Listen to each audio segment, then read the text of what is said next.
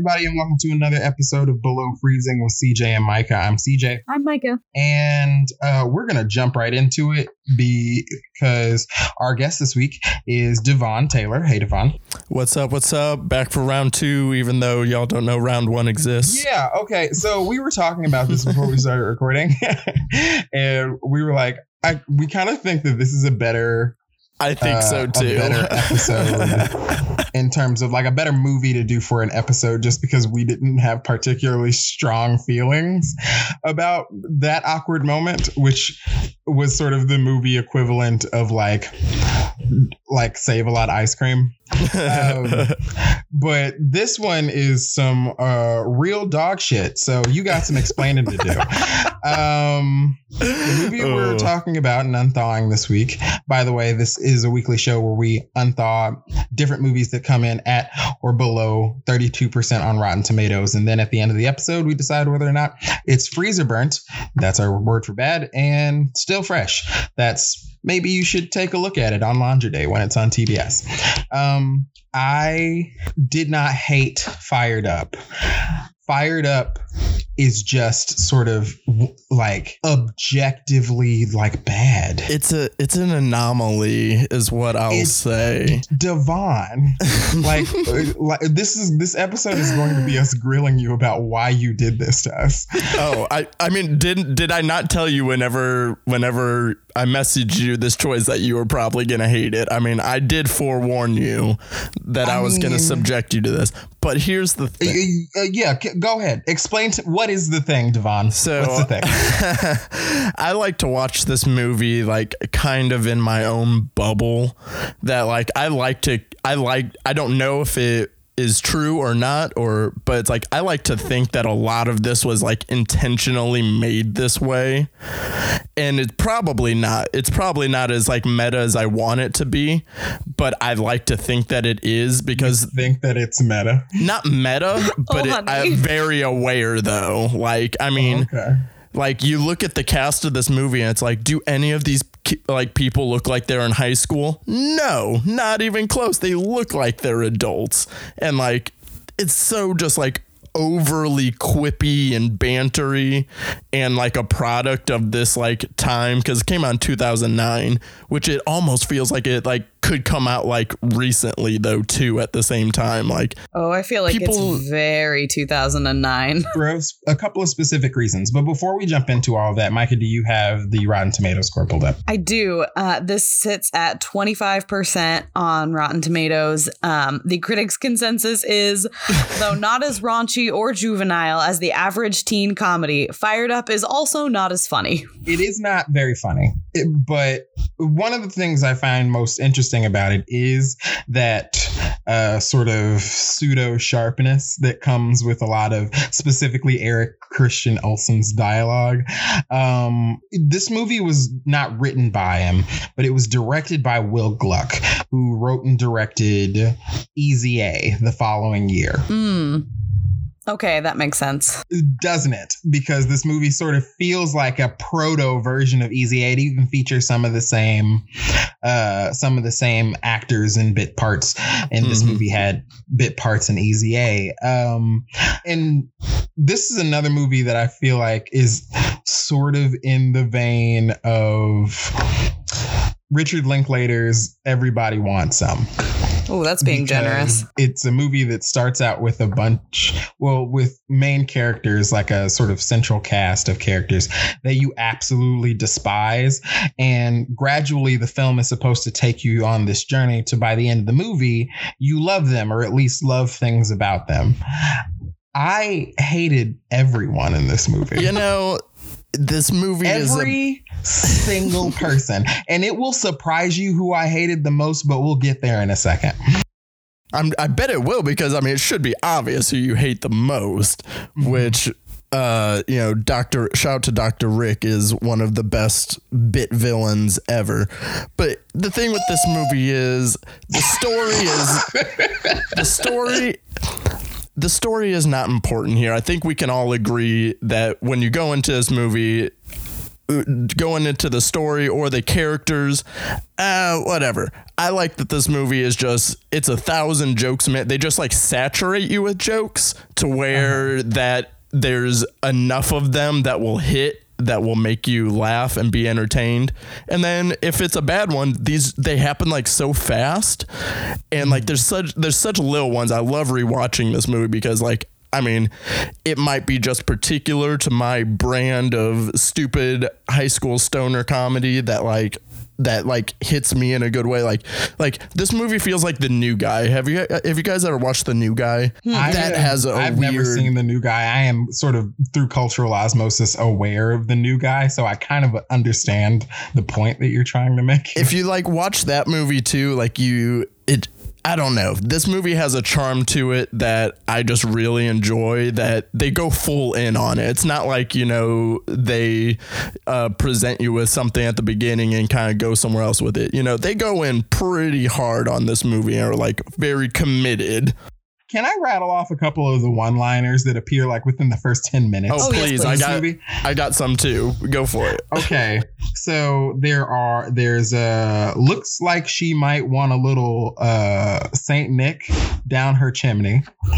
uh, uh, look over there at a lady. Uh, just for context sake, uh, she's got a couple of meatloafs in that baby tea. Let's see. Wonder if that carpet matches my drapes. And then to a teammate who is trying to wrap up a game because they're football players, so he can go to therapy. Uh, one of the main characters, Nick, played by Eric Christian Olsen, and we will get back to fucking Eric Christian Olsen. when his teammate is like, I'm going to be late for therapy or whatever, he says, So your cousin stuck a finger in your ass? Get over it. See, there are things um, that maybe I'm a stick in the mud. I just don't think are funny to joke about. so I don't. I don't think I'm a stick in the mud. I think it's that's not something that you joke about. Um, so that I was like, oh, that's that's where we're gonna start. All right, we are gonna start right off with a joke about childhood sexual assault and molestation um, to a character who is like open about the fact that he is seeking help for his trauma. Cool, cool, cool, cool, cool great place to start. And it, yeah, and it, it, it flies by. So you're not so obviously you're not supposed to like stick it in your head. Even like a bunch of different versions of whatever that gag was supposed to be ended up in the gag reel.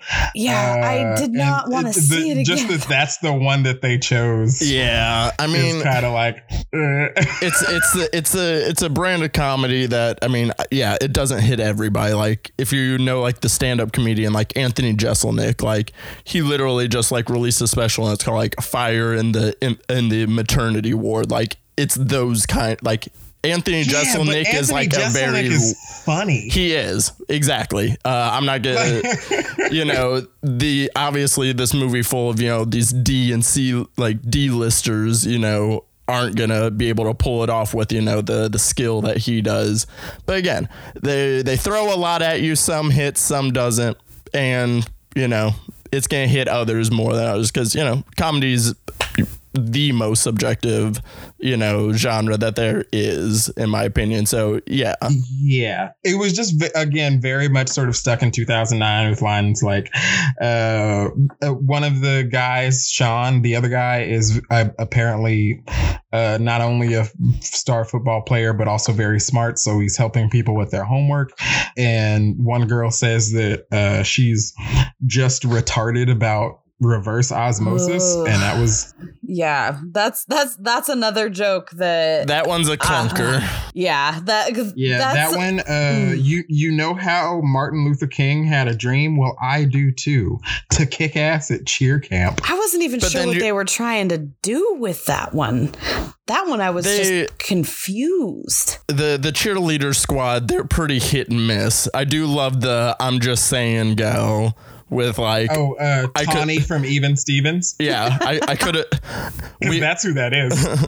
we could take a dump in our pants and still do better than last year. I'm just saying. And I'm just like all of her. I'm just saying's pretty pretty crispy for me. But the uh, the cheerleaders in general, they're they're a little you know. I don't know what they're going for either. Yeah, so uh, that's that's one count on um, on former Disney Channel stars in this movie who are here to say things that you can't say on the Disney Channel. Now, just the the last thing about me being a stick in the mud, uh, mongoloid is a slur, Mm, yeah. and uh, and people should use it. But um, also, uh, we are introduced to Sean and Nick, our two main characters, uh, making out with two girls in a house, and then their dads come home, and their dads are bodybuilders, and so they run out of the house and get sort of chased down the street uh, in their in this very Will Gluck fast talky style. And they end up sort of Ferris Buellering their way into a pool party full of bikini clad women. That's how your movie starts. And Mhm. general the general gist of this is that they are football players who aren't particularly into football. And instead of doing conditioning, which I don't blame them, have done football conditioning. It's, It's not, not- for anyone. It's bad. It's it's just an objectively bad thing that no one should have to do. Or subject themselves to Texas either. Ooh, and it's in Texas, so where you know God sends people to get them ready for hell. So hot down there. Anyway, instead of going to the football conditioning camp, they decide to go to cheer camp because there's going to be hundreds of girls there ready to have done to them whatever it is that heterosexuals do, and and that that's just the plot of the movie. Yeah. Yeah, we've Yeah. we've summed up the whole movie right there. Is two horny teenagers have uh, already slept with all of the girls in their school. They want more girls to sleep with. Why not go to cheer camp? but also this it, it sort of sets the stage for a lot of i would say interest uh, uh, yeah a hijinks is a word for it a lot of interesting gags that i feel like again this is a sort of proto easy a Mhm. Mhm. in a way i think uh, just to the point of like them getting to the cheerleading camp which they were able to sort of schmooze their way into onto the cheerleading squad with the help of one of the characters' younger sister, who is Sierra, the little annoying white girl from That's So Yeah. Raven, Yep. Disney counter up to two. who utters the words "fresh muff" at one point, and I'm just like, all right, Fresh She muff, itchy, itchy nana. Yeah. okay, yeah, that, all that. Um, They they finesse themselves pretty easily. I can. They do. Yeah. especially out of off of the football team. I mean, one of them had to give like a whole performance about why they couldn't go, and the other one just, I guess, sort of coasted on that as well. Yeah, one they never explain a, a a reason for Sean other than Sean, I guess, saying, "Oh, I'm a I'm gonna just tag along with them." And also, fun fact: after this movie came out, whenever I first saw it, which I saw it many many times, too many times, I had that little dramatic monologue memorized, and I did it in high school once. Good. Yeah, I did that. It was for class. It wasn't for like a, like real thing. I would have believed you if you said it was.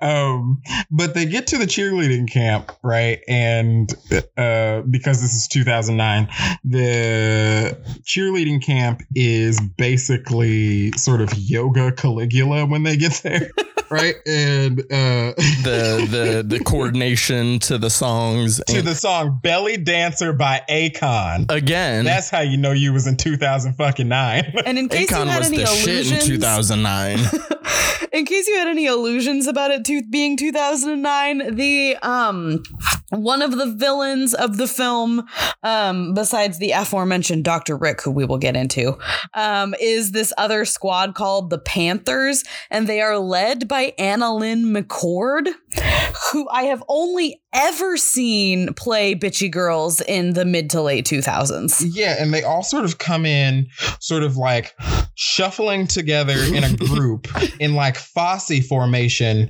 to UGK for some reason. see Some my thing with the music, that's my confirmation the music is the that's the confirmation that this is all uh, intentional. I mean, the song that literally they come off the buses, you got bitches that will and bitches that won't, as they're describing it. Bitches that won't by UGK. But yeah, all, like throughout the movie, all the song cues, like the lyrics, like match up with like whatever ridiculous situation is going on in the scene. So that's where I'm like, I think they they they they did all this on purpose. They made it this way. Yeah, it just it just seems like I, again, and I'm gonna keep co- coming back to calling it the proto Easy A, It's doing so much of the stuff that Easy A was doing, and and and it got me to thinking: Is Easy A bad? Is Easy A bad and just sort of propped up by Emma Stone? Mm, or that's it, a good question. Like I, I don't. Yeah, I kind of want to go back and watch it. I don't think like so. it's full of people that I enjoy, right? Yeah. And and maybe and I don't know if that had something to do with it, or maybe he this fired up was just them working out the kinks.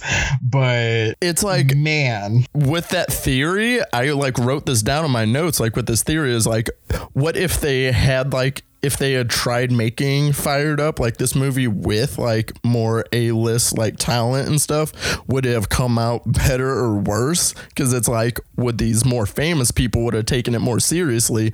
Or would it have had if, an easy if, like, a Nick was effect? Zac Efron. yeah. I Or- don't think that the actors are the problem. I think the No. script is the problem. yeah, it is. It is. It is a very. It, it is because very the performers were fine for me um particularly um i'm gonna say i'm gonna butcher his name but nick um Dagos- DeGosto? Dag- Dagnosto? D'Agosto D'Agosto Oh yeah, okay, the guy who played Sean. Sean. um, and and I spent the first five minutes trying to figure out what I know him from. He is in a show on, I believe, NBC now called Trial and Error. That's absolutely Yeah, Trial and Error is very funny. hilarious. so uh, he's funny, and he can be funny and in good things. Um, he was also in Gotham who was he in Gotham? yeah Anyway, Yeah, so I a don't. lot of I don't people are in Gotham. Everybody's in Gotham. um, so I don't think uh, the actors are necessarily the problem. I don't think um, most of them brought anything like they weren't doing it any favors either but i don't think they brought the overall common denominator down necessarily Well, I I mean- think the pro- my problems with the movie stem from Akon. the script, Akon, and the way that it views and treats women um, do it nary a favor. Um, Which, it, it- yeah, it does. And you know why it sucks even worse? Why? Because the women are also awful. yeah, it's Mm. and and just the uh, the sheer level of objectification we're looking at is like it's what I expect in this brand of like broy humor kind of movie. Um, it's so it's not anything that's setting it apart from other movies. It's probably just that I don't watch that kind of movie very often, and when I'm watching it with a critical lens, like I do when I watch the movies for this show specifically, one of the first notes I made was just I am not gonna like how this movie treats women, and I did not. There's a moment where they get they get off the bus to the cheer camp. And they're just staring around in awe at all of these very pretty young women. And um, uh, what's his name? Blonde, the blonde one, Nick, character Nick. um, Nick. Nick. says, Dibs, I want that. I want that. He literally says that, referring to actual human women that he would like to have sex with. Even though his his whole character arc, the second half of the movie, or his whole like sort of the the main signifier for him, the ha- second half of the movie is that he's supposed to be like woke Stifler. Yeah. He's supposed to like, yeah, like, but see, and that's like, well, with one thing with his like arc, and I'm doing air quotes right now if I want to say arc, I would hope is would be. is like you know there he has the realization like oh I know things about these girls that are not you know their physical traits blah blah so it's like it's not like this movie was ever like trying to make us like these guys like I'm not gonna you know defend the uh you know problems in the various problems throughout the script and the way that they do, uh, you know, approach Oh, the women. trying to make us like But- Sean. It was Yeah. trying, but at the same time, it was still presenting like, hey, these are some like really skeezy guys. And it's like the only way that they could, you know, try to defend that was, you know, bring in Dr. Rick to be like, oh, hey, look, here's just a skeezy er guy. So it's like, I never think they were, you know, so it's like, they I don't think they were like glorifying it. Like I think they were Yeah. using these attributes for them to, you know, be extra over the top, extra objectifying to make comedy out of it. I don't know if Okay. if that makes sense. I got I got the impression that they just kind of assumed that we would like them. They don't make like they are definitely making effort to make Sean um have an arc that goes beyond just wanting to sleep with as many women as he can get his hands on. Um but like I'm never given the impression that we are to see their philandering as a negative and I don't see philandering generally as a negative as long as all of your partners are consenting adults, which none of these characters are supposed to be ad- adults, but it's attack of the overdeveloped teens again. Um Yep. but I it it's the way that they talk about women when they're doing their philandering and that they clearly see speaking to them as if like they're clearly like using the like oh I'm a sensitive guy who has emotions which they are using as a toy to get women to sleep with them. Uh, at one point, at one point, Nick says, "Never thought of that one." Using your real feelings to wrangle Snooch. now, and then it's, It's like, a oh, new he is. euphemism. I hadn't heard that one before. I had never heard it referred to as Snooch before. Snatch, yes. Snooch, no. In fact, if someone just came up to me and said Snooch out of nowhere, I'd assume they were playing Pokemon Go. But- Ca- to catch a snooch. that sounds like a that sounds like a Dr. Seuss sex term. Oh my god. Uh yeah, 2009 check-in iPod shuffle joke. That was interesting. Um the they get to the cheerleading camp and we're introduced to another proto version of a thing which is uh John Michael Higgins playing basically a proto version of the character he's been playing in the Pitch Perfect movies. Yup. Except like on steroids for this one. Like this one, he did a couple extra lines of coke before doing this movie. He, he said he was born cheering. The first thing out of his mother's There's were what's his it? two little hands. yeah, the first thing out of his mother's what's it? Another euphemism. His mother's what's it was his two little hands doing doing jazz fingers or something like that. Spirit fingers. Ah, the Spirit first fingers. of many Bring It On references. Oh wow, yeah, this movie is really is really laying on the bring it on kind of kind of thick. Um, I just personally feel that um, making so many Bring It On references is a mistake because Bring It On is a, a good movie and this is a very bad movie and it just reminds In- me that it's not as good of a movie. in so many ways because we'll get to why the cheerleading is even bad in this movie. uh-huh. What I was gonna say was like I remember the trailer like more Mhm. presents the movie like instead of like it being like about like the guys like they like kind of present it like it's supposed to be like this bring it on like kind of parody like anti bring it on like kind of thing like poking fun at it but then the movie itself yeah it doesn't really spend a whole lot of time doing that except you know for it to be like oh yeah hey you know let's make fun of cheering here about something.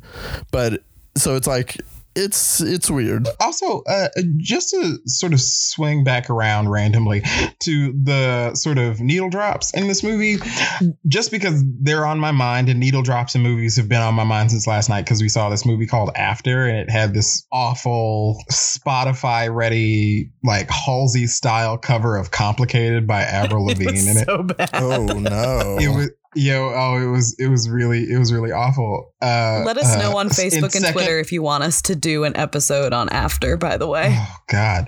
Um, but uh, in sort of j- in second place to that awful cover of Complicated is this weird ska cover of Hello Muddah, Hello Faddah that is played in the back of this sort of montage of them hooking up with all these girls. Yeah. Um, I could, I, I, Wasn't I, the strongest slack-jawed. I was slack jawed.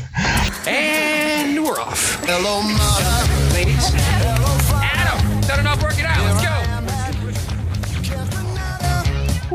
Made this decision? Who made No, yeah. who made the decision to to to make a ska cover of Hello Mother Hello Father? That's the first. That's where we need to start. That's our and first then question, who heard it? who heard it and said, "You know what? I know where this could go." I just ah man. and that's like followed by like a Jackson like Jackson 5 like ABC song also in this montage and that's like Yeah, kind of weird it's like you're hooking up with girls and let's put the Jackson 5 behind it let's uh Yeah, no, fuck it um, yeah, that uh, that one didn't offend me as much, but it was an odd choice. I want to take this time to uh, talk about the character I hate most in this movie, and I use character very loosely. oh I know who it is, the central uh, love interest, Carly. Oh not where I thought you were going She is awful. She's not great. She's so bad. She st- she starts off promisingly because she it it seems like she's going to be the vehicle through which we call these boys on their bullshit. Like she starts mm-hmm. off mm-hmm. knowing like, oh yeah, I know you're full of shit. I know you don't actually like cheerleading. I know you were only coming with us to have sex with of like with lots of girls. Um And I was already tired of it at that point because it was so cliche. yeah, it was. But then she just falls straight into it like yeah and then then you get to the point where we at the very last minute of like the second act we introduce this college boyfriend character and if these overdeveloped teens already look like they should have 401ks the college boyfriend looks like a smooth 32 years old At least. And it's and and and he's awful. His name is Doctor Rick, and he's not even a doctor. He's pre med, and he decides he's gonna go by Doctor Rick, and he's played by uh by David Walton, and David Walton is. I was like. "What? I hate this. I hate this for him because he gets he he's sort of shoehorned into playing this kind of character a lot. Mm-hmm. But I've seen him in other stuff where he's like super. He's like a very good actor, a very good comedic actor, and also just like a generally charismatic screen presence. And I was like, I hate, I hate your choices. yeah this had to have been like one of his first things In his opening scene, I literally went, whoa, involuntarily twice. Just in the opening scene, which I made that noise basically every other time he was on screen.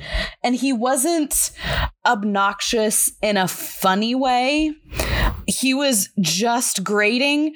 I just hated him. I just wanted him to not be on screen every time he was on screen.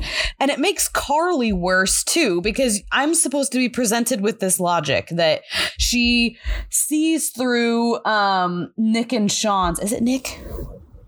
Okay, Nick and Sean's bullshit in the beginning and doesn't like them because they're um just philandering womanizers. But she somehow does not see through one of the objectively most repulsive characters presented to me in a film. Just the whole conceit of Carly's character up until we meet Rick is completely dismantled by her very involvement with him. Although um they their interaction does give me um one of the laughs that I did genuinely have watching this movie and that's when he is running up to her. He one of his things is that he has all these really stupid nicknames for her and he goes Carly horse and she just kind of makes this face and goes yeah he means it cute which, which I think was funny. Oh, I loved all of them. Uh, Carly and the Chocolate Factory Sugar. I was like, oh my goodness. I, I worked with a girl named Carly too. I think you're definitely supposed to just like gag at him. Like, cause like, like I said, how else are we supposed to like top the skis bags we're already following?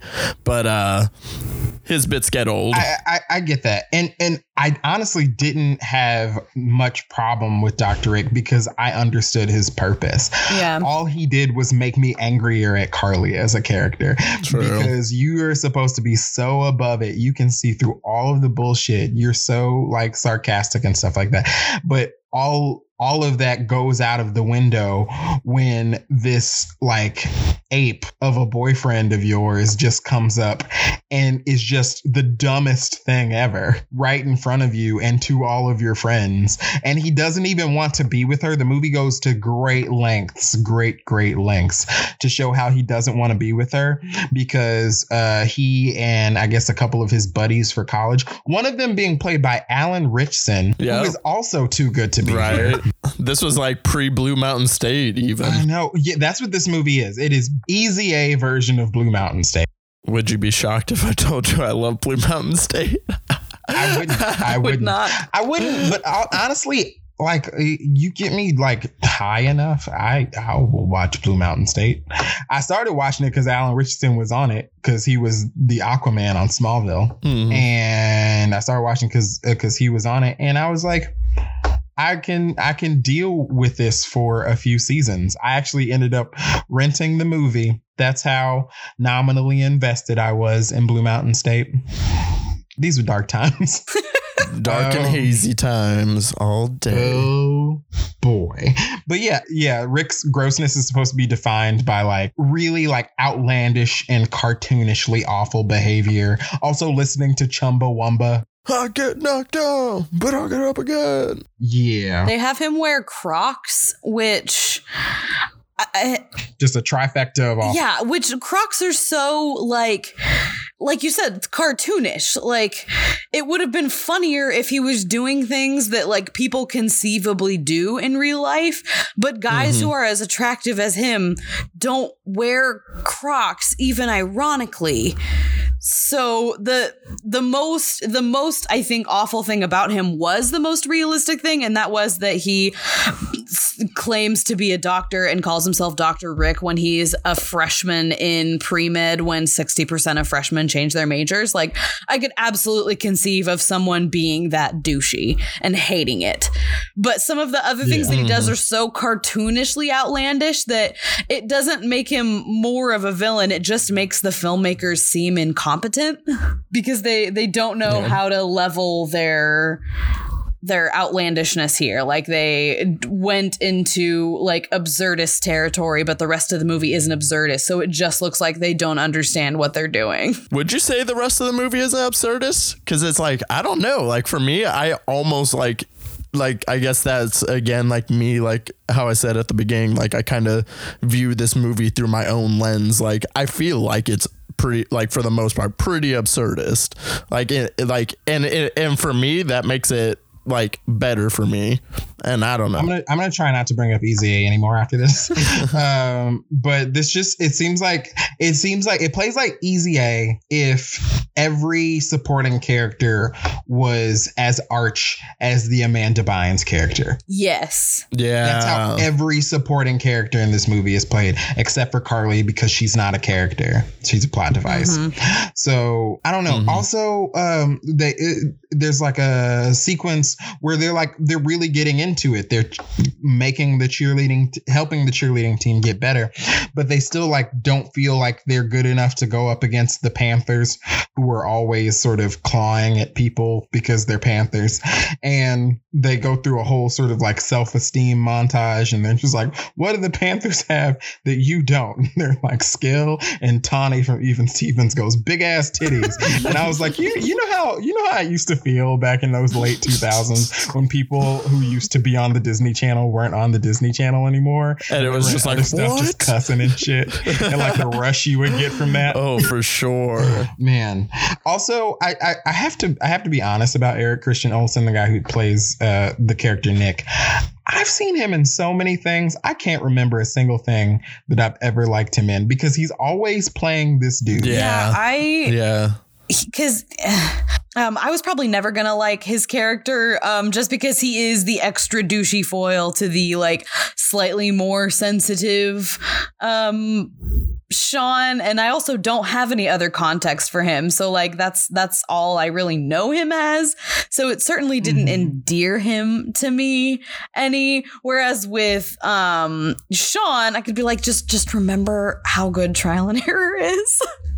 don't let it sour you. I was just gonna mention on his filmography, like he's also been in movies such as uh, not another teen movie, Hot Chick, The Dumb and Dumber, er, er, the one, um, that one, and the comebacks as well, like another like parody. So it's just like I'm he just he's just kind of always floated around these uh these kind of things, and Yeah. yeah, it's a vicious he's on, cycle. uh, NCIS Los Angeles. I know because my mother is 50.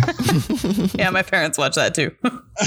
so um yeah so then then it's like a succession of like gags until like plot mechanics have to uh, have to kick in gags uh like one predatory gay reveal which is um i can't remember the guy's name Downey. Brunette Downey with the long brunette hair um who is just sort of all revealed to have always been sort of sniffing around the Nick character, Mhm. basically. And Nick just thought he was, and Nick just thought he wanted to bro out. He just Yeah, Um, Just wanted to bro but out. then so so much of all of the stuff that he is doing that Nick is just unaware of is ex- like extremely predatory behavior. yeah, speaking of Downey and his entire like purpose in the movie, the He was an easy A. He was the girl Yeah. that uh, he was the guy that uh, the Emma creepy Stone guy. left in the Red Lobster parking lot. yes. um th- I feel like the homophobia in this movie, like it just is its own character. It's just a, it's a Yeah. constant companion. Um, Like how when a movie is set in New York, New York's a, a separate character. uh huh. in it's this like- movie, the gay jokes are just like their yeah, own person. Yeah, they. It, I didn't ever find them funny, uh, and they were there the whole time. Brewster's entire character exists to be a caricature of a gay character and a, also a caricature of. I, I feel like like he's one of the few people of color we get in this movie, and he is just so Mhm. ridiculous. Like he cartoon. he is a joke of a character and so you do that Another with one of your like only people of color in the film and i maybe the only one that has lines like consistent lines Yeah. I yeah that was that was also a a negative point for me was just the the constant throughout homophobic humor and then the concentration of it in poor Brewster who was just he wasn't a character he was a caricature meant to be one big offensive joke. I have a positive. Oh good yes let's hear that. Uh, I have I have a positive. Um, at one pivotal moment, um, I'm pretty sure when they re- are revealed to have these bus tickets that they want to go party with someone else and skip out on the competition, but Sean wants to stay and Nick doesn't. Uh, because Nick's awful. Then it's sort of thrown back in their faces when Dr. Rick is suspicious of Sean trying to like mac on his girl. Mhm. Mhm. And uh, he reveals all of this to the rest of the squad. And he's like, oh man, did you know that these guys are only, they don't even want to cheer. They're only here to like get fresh muff, as this movie says. And uh, all the girls are like, yeah, we know or whatever. And he's and then he's like, "What about this?" And he like brandishes the bus tickets, and they're like, "You were gonna leave us high and dry." And they are literally telling them, "As you know, we came on here not because we wanted to." Be cheerleaders, but because we wanted to bang all of your competition. But then we started cheering and got to know you guys and then decided that we were gonna stay because that's literally what happened. Yeah. Yeah. But Carly, you know, worst supporting actress Carly just won't bu- like buy into it. Not that she has to buy into it, it's just what happens. And she's like, placed above everyone as like the smartest person in the movie or like one of the smartest people in the movie. And why is she? She's acting like a completely different character who's in a completely different movie Mhm. with completely different events than the events that have happened. the most inconsistently written character because like yeah it goes from strong to just kind of slips right into it and then now like she's there like you said like more of a plot device just like creating what you know semblance of a conflict we're supposed to have because it's like it's still explain that they didn't you know use the bus tickets and they're there. So by the movie's logic you know in theory everything should be okay but then you know there still has to be some sort of conflict but there's only 25 minutes left in the movie. Yeah. yeah, all that to say that the positive was that on their sort of walk of shame or like bus ride of shame out of the camp, they play the song Dickhead by uh, Kate Nash. And I always tell people I like it when a movie can put me in a place in time because there's this movie that came out a couple of years ago called Lion, had Dev Patel in it, was about a, Yeah. a young boy who got lost uh, in India and made his way back. And um, they say that this scene is set in 2008 and they go to a party and in that party they there's a song playing and that song is called blind by uh, this dj collective called hercules and the love affair. I was like got it 2008 yes.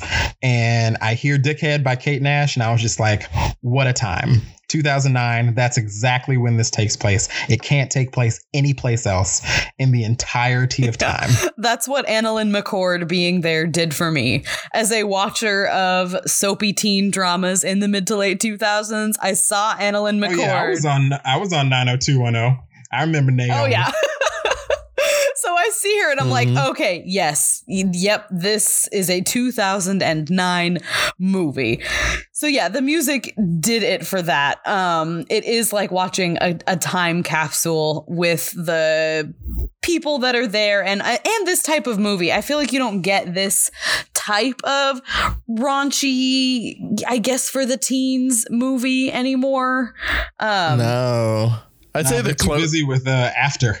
i'd say the closest was neighbors maybe like neighbors yeah. Like yeah, all the stuff like that and like Easy A even Mhm. are all sort of R rated yeah true. and and not available to teens. Even like it's not like this. It's obviously a much better movie than this, and it's not as arch as as Will Gluck stuff. But Bo Burnham's movie Eighth Grade, even that was rated R. There's a sort of like a wall that's sort of hiding or or keeping uh, younger kids away from this this kind of Mhm. stuff, and that's that's that's very interesting. Ooh. There's even another movie like it called Booksmart that's coming out that Olivia Wilde directed yeah in a few weeks, and and that's rated R too. That's that's a very interesting Ooh, observation. but question though, so which version did you guys watch? Because what's interesting is this was released PG thirteen originally, and the PG Well, the thirteen version, I is saw like tits, so we probably okay, saw. so you saw the unrated. So, Yeah, I wasn't so aware then they that made I the was- unrated. I wasn't aware that I was watching the unrated version, which is again a such a mid two thousands thing. Um, Yeah. we talked about this with Venom. How if if Venom had come out in two thousand and seven, like it felt like it would have, there would have been an unrated version of it. with even more goop. so I thought I was watching the regular version, and then all of a sudden they're in the lake and they're skinny dipping and there's tits, and I was like, oh, what? Can you have tits in PG thirteen movies? Like I had to remember. I was like, is that allowed? I don't think it is. And Yeah. then Well- CJ told me there was an unrated version. Oh, oh, okay, that explains a couple of things. Well, and then the thing is, it's like in the PG thirteen, they also like tone down like a lot of like the like language and like some of the jokes too. So it's like I wonder if like the more you know less if you guys would have saw like the PG thirteen version that's not like as over the top like hitting you in the head, if you would have been like you know as offended from this movie as watching this version. But but yeah, they they end up going to this like special party that they were so excited about with the other football players that are on the team, and uh, while they are having a rollicking good, um, most sort of banal illustration of unleashed and uh, unkept masculinity. Uh, Nick and Sean are in the kitchen making a sensible salad, uh, while everyone else at the party is like having snowball fights with raw hamburger meat. and and whipped cream and all sorts Yeah. of other weird shenanigans. So it's supposed to be like they've changed because they know all the girls by name and some of their hopes and dreams, so that makes them people. um and uh, they decide to go back and cheer with them anyway because they can't leave the team hanging. When they go back and they convince the girls to let them back on the team, we're introduced to Bianca, our second predatory gay. Because this. We, it's equal opportunity, folks. You've got offensive Oh, yeah. homophobia for both men and women. Bianca even more so than Downey. I mean, like Bianca's appearing in people's beds and shit. with no draws on. oh my goodness. I was like, oh wow. Um, but yeah, uh uh man, again, does Carly suck. Yeah. She's just like, oh, I don't I don't know if we should let you back on the team. Well, y'all brought y'all kept him on the team because they were sort of making you better. And like you are just ah man, she frustrated me so fucking for this movie that I ostensibly do not give a fuck about. she was frustrating to watch though. Like just just pick a damn character trait and stick with it. but yeah, then we get to the we get to the actual competition, uh, which isn't even like a finals or anything like that. It's sort of something to help them get to another competition. but we get to a competition and uh, they get new uniforms courtesy of Sean and his very enterprising little sister. Wasn't that such a 2000s thing too? Like that type of younger sister or younger brother character. It's like smarter than everybody and can do all yeah, these Cory things. from And That's So Raven yeah, like having stocks. yeah, Yeah, she she definitely did date the movie as well. Just her entire being there. She must have been in high school because she's apparently also on the cheerleading team. Mhm. Um, but they make her. Well, no, Or she's she like junior varsity Yeah, cheerleader. they or something said they said she was like yeah beyond her years or whatever. also so we we get to the cheerleading in the competition and the panthers go before the tigers. The panthers are the bad ones and the tigers are the ones we're supposed to root for. And the panthers are bad at cheerleading because this movie is about bad cheerleaders apparently. And then the tigers go up and they're also bad but not really any worse than the Panthers are, even though they keep talking through the entire performance, which the movie comments on, and then they keep talking Yeah. through the entire performance. like it's it's like, uh, do you remember the movie Jurassic World, where like Bryce Dallas Howard is like running around this island in like stiletto heels, and then the movie decides to bring attention to the fact that it's absurd that she's running around this island of dinosaurs in stiletto heels, and then she keeps the heels on. It's just like why'd you even do it in Yeah, the first place? It was it was that, but with mediocre cheerleading, and it wanted you. It wanted to be evocative of the final scene in Bring It On, where you see some really like- like, cool, epic cheerleading competition. But like they've clearly blown their budget, and they don't have the stunt doubles that Bring It On had. So like the cheerleading Mhm. isn't all that good. And yeah, they're like indecipherable from the Panthers in terms of quality. The only difference is they do that secret The uh, the- the unallowed fountain of yeah joy. move and um Sean ends up backflipping off into the water. Like that's the only difference between them and the Panthers. But the Panthers are I just so don't good. understand what was supposed to be well, so it was the difficult about that move. it was also the shocker of uh, the cliche of oh they stole our routine we gotta make up our routine on the fly and do the illegal prohibited boom move that one yeah. it- another bit that is Yes, like pointless gag that but i this movie love has is that people can't pronounce the the Spanish pronunciation or the Spanish word for prohibited. uh, so that's that's fun. Yeah, that was a Uh, but yes, he does triple flip into a pool and harm himself.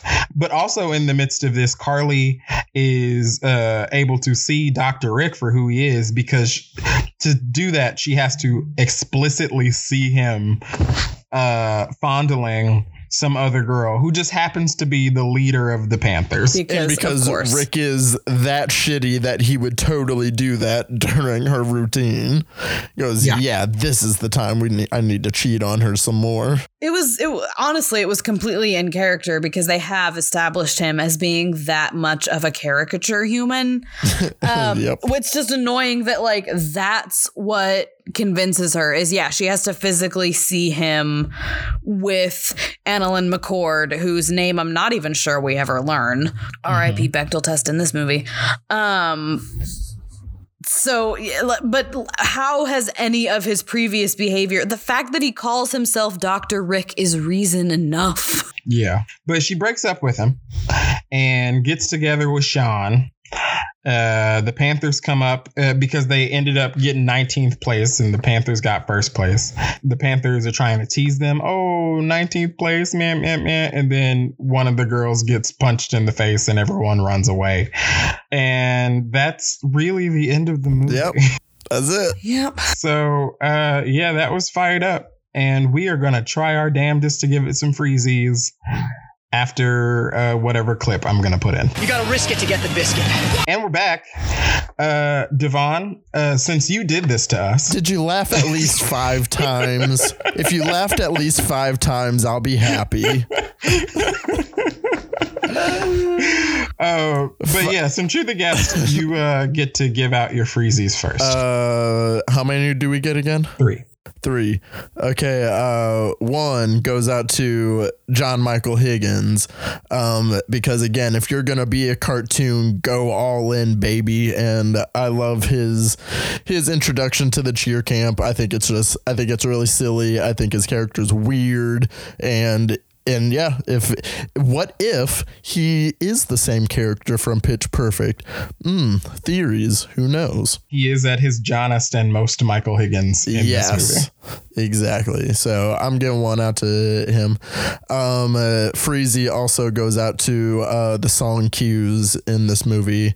Um, we mentioned, you know, quite a few of them already, but every song cue, the lyrics were just so on point, and I love that little detail about the movie uh, I I think it's a easy. It's usually like you know a trick they use to like manipulate you in like you know more serious movies, but for this, I think it just like worked out as a one of the more successful bits of the movie. And then my third freezy, I will give to you know what? I'm gonna give you guys the last freezy just for for sticking it out on this movie and giving it a shot. Go Tigers! You guys risked it and you guys got the biscuit. Go Tigers! All right. Well, Below freezing first, the hosts get the freezy. Yeah! for white knuckling it through the movie. Congratulations! Um, Where the hell is Yeah, my Bad so Boys Micah, 2 do you- freezy then, damn it? Micah, do you have freezies for I fired up? did manage to come up with three freezies. Um, my first and only conceivably positive one um, is it goes to the script, which I hated, but I did laugh at some of the jokes. So, I, Devon, I will give you that. I did probably laugh maybe five times. Um, I did involuntarily chuckle when Nick said "Rock Me, Sexy Jesus" before collapsing underneath Nick. Oh man, Um, Hamlet 2, the goat. Um, so I did. I'll, I'll give it a freezy for that. It did make me laugh a few times when I wasn't furious to be there. Um, Five second laughs. Go Tigers! Uh, my uh, my second freezy goes to the character who um made my made me have my first physical and vocal involuntary reaction and revulsion which was Dr. Rick. I did literally gag like twice in his first 30 seconds of screen time. And that's an, an accomplishment. So, second freezy goes to Dr. Rick for that. Uh, enjoy it, Rick. Oh, I thought you were gonna say Diora, the thirty-year-old uh, assistant cheerleading coach who decided statutory was cool after she heard a poem. Yeah, we didn't even talk about that. And that was a whole other can of very uncomfortable worms. Um, and so my final freezy I'm giving to Bring It On because that's the movie I wish I had watched instead. CJ, what have you got for us? Worthy. uh, I like the mascots. That's my first freezy. I don't know if it's just because they don't talk. Yeah, yeah.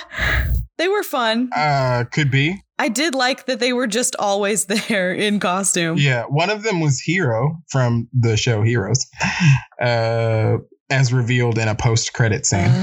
But um, yeah, and he did talk, which made me like him less. But they were good for the majority Yeah, of I the liked it when they were just silently standing there in full costume always. the younger sister, the enterprising younger sister, uh, was uh, funny when she was on screen.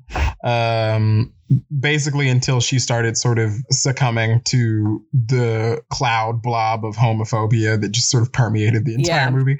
But um, generally, she was my favorite part of the movie.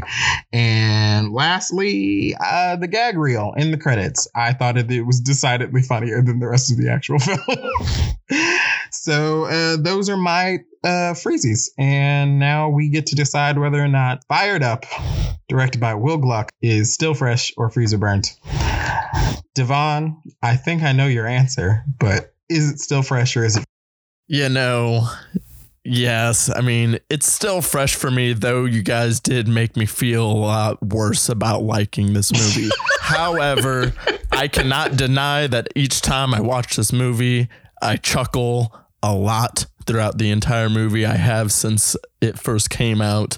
Um, and, you know, and I like it kind of just as, I think like we you all said, have as a this. movie like that. Oh yeah, we do. And, and it, like, I love the time capsule thing that uh, one of you guys brought up like earlier. Like it very much like a time capsule of 2009, this type of movie. And, you know, some people like this kind of, you know, I don't like these kind of movies from the 80s. That's just my, not my type of thing. But for like this brand of this era comedy, for some reason it just works for me. So for me, it is still fresh. However, yes, um, a lot more problematic than I did remember, but still Happens to fun. the you know? best of us. So still fresh. Trust me, everybody has that that movie that they that they like that is not the greatest in that respect. I believe mine is called The Sweetest Thing. It's a Cameron Diaz movie from 2003. It's awful. So awful in fact that um I it's I own it, right? And I was trying to do a movie purge at uh, Hastings when I was in college because they would buy movies from you. And I took it there and um, I took a big stack of movies there. And the sweetest thing was the only one they would not buy for me. Mine is um as we have spoken about before, The Master of Disguise, which my apologies to Edie McClurg is immediately what I recognized her in this. I said, Oh my God, it's Mama Disguisey. Oh my gosh, I'm so sorry to everyone and especially to Edie McClurg for that. but uh, but yeah, Micah, what is your verdict? Oh, this shit is freezer burnt, fam. uh, and I have to concur.